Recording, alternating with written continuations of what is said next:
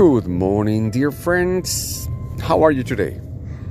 It's a beautiful Thursday day, if you like rain. My name is Aurel.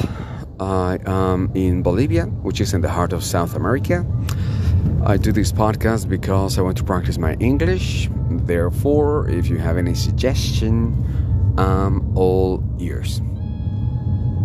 The episode today, in very short stories for you, is education, how to make a human learn something new. Of course, I am an educator and I have an interest in this topic. And uh, what I want to discuss very briefly with you is probably the methods of education we have seen uh, in the history of humanity. Of course, we are in a moment which is pivotal for the history and the revolution of uh, the world in ed- education. And the reason is that for the longest time, we have had that system where we had the teacher, who was the most important piece of any class, who had all the knowledge. And basically his job was to fill the empty boxes of the students. Uh, and then ask them to memorize it and spit it back in the test. But uh, starting some years ago, we have had this change of uh, paradigm. And uh, today the student is the most important piece in the classroom. And everything we do is basically empower the student. So teachers are no longer the most important, are no longer the most important piece. And basically we are facilitators.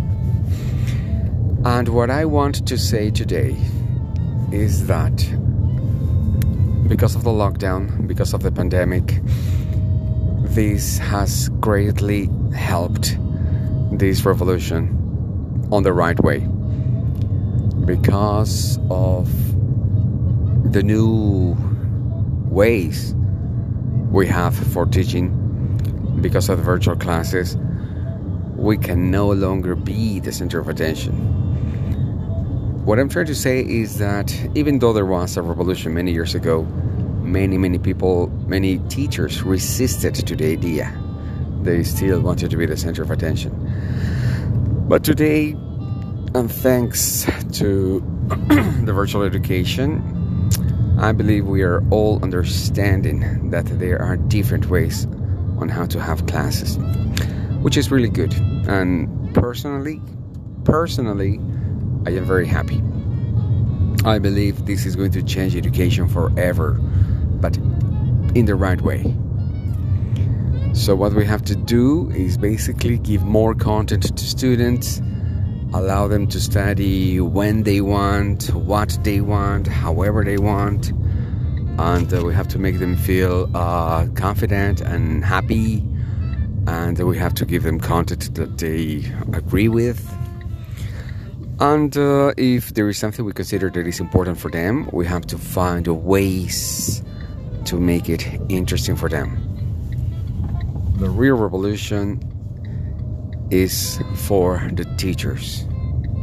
We cannot have a revolution working in the same way, only with different tools. That's my take on the matter.